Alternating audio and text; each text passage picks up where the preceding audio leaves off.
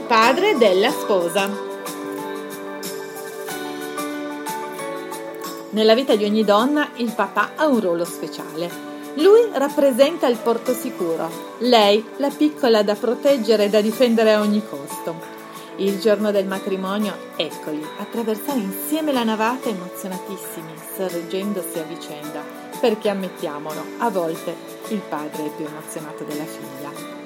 Sarà lui, una volta arrivata all'altare, a consegnare la propria bambina, diventata donna, al suo sposo. Quale abito indosserà il padre?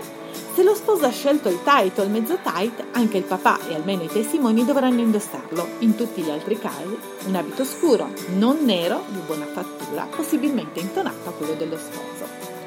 Un altro momento importante della giornata del matrimonio vede coinvolto il padre della sposa, il secondo ballo, quello in cui il papà e la figlia balleranno insieme.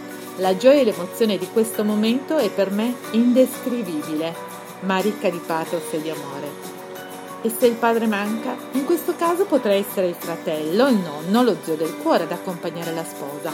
In alcuni casi sarà la mamma ad accompagnare la figlia all'altare. Questo compito spetta a chi, nella vita della sposa, ha fatto le veci del papà mancato prematuramente. Ci sentiamo molto presto, sempre qua su www.comeneisogni.com slash blog.